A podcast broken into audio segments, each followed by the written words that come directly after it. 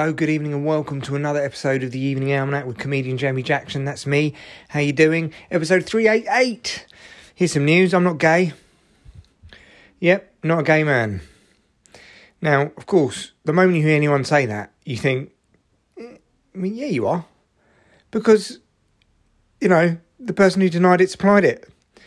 It's like when you smell a fart, and you say you're the first person to say, "Has someone farted?" Everyone thinks it's obviously you, innit? You farted. The one who smelled it dealt it. Come on, these are the rules. There's a rhyme and everything to them. The point is, I kind of envy gay people in a way because they've got a coming out day, haven't they? Straight people don't have a coming out day.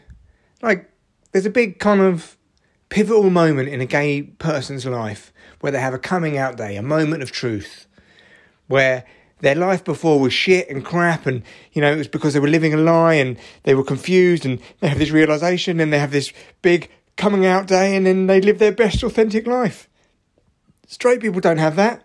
We don't have the privilege of this pivotal fulcrum point in our life where things were bad and then they suddenly are good.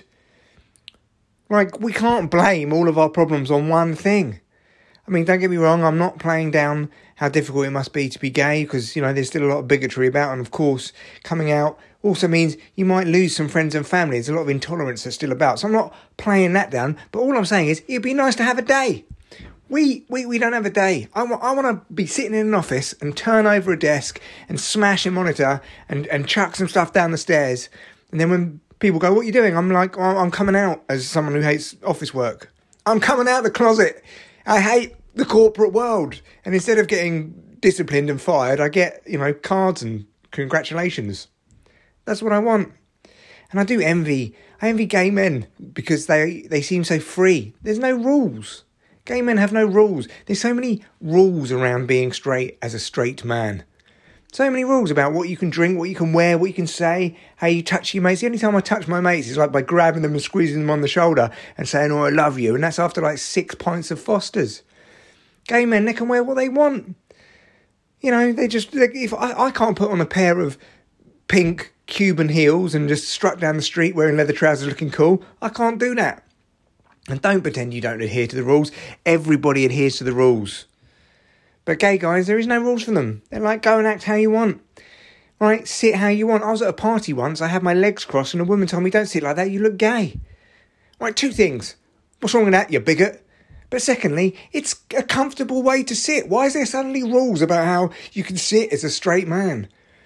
We can't go to clubs and dance around flamboyantly. I wish I could. I really wish I could, but I can't. The only thing that we do is like get really, really drunk and then jump around in circles to like, you know, the Top Gun theme tune or something like that. There's loads of rules all the time about everything. Gay people just seem a lot freer. It's probably why they're happier. Probably why they love pop music. You know, straight people they like a lot of like they like the Smiths and drum and bass and metal. Gay men they love like Taylor Swift and Madonna. It's because they're happier, they're freer. There's no rules about how they can, you know, what to wear and all of that, what to drink. I've got a a, a friend who uh, uh just orders uh, Malibus in the pub. I would love to order Malibu in the pub. Imagine being able to order Malibu in the pub. I'm drinking a pint of Foster's. He's over there living his best life on a tropical island, drinking drinking a Malibu. It's like there's just we're just restricted. like straight men are just restricted. That's why we're all ooh uh ooh uh because we're, just restricted by the rules of what you can say and what you can do and the feelings that you can show. And I know people think to themselves, well, you, you don't have to be like that, but you do kind of have to be like that.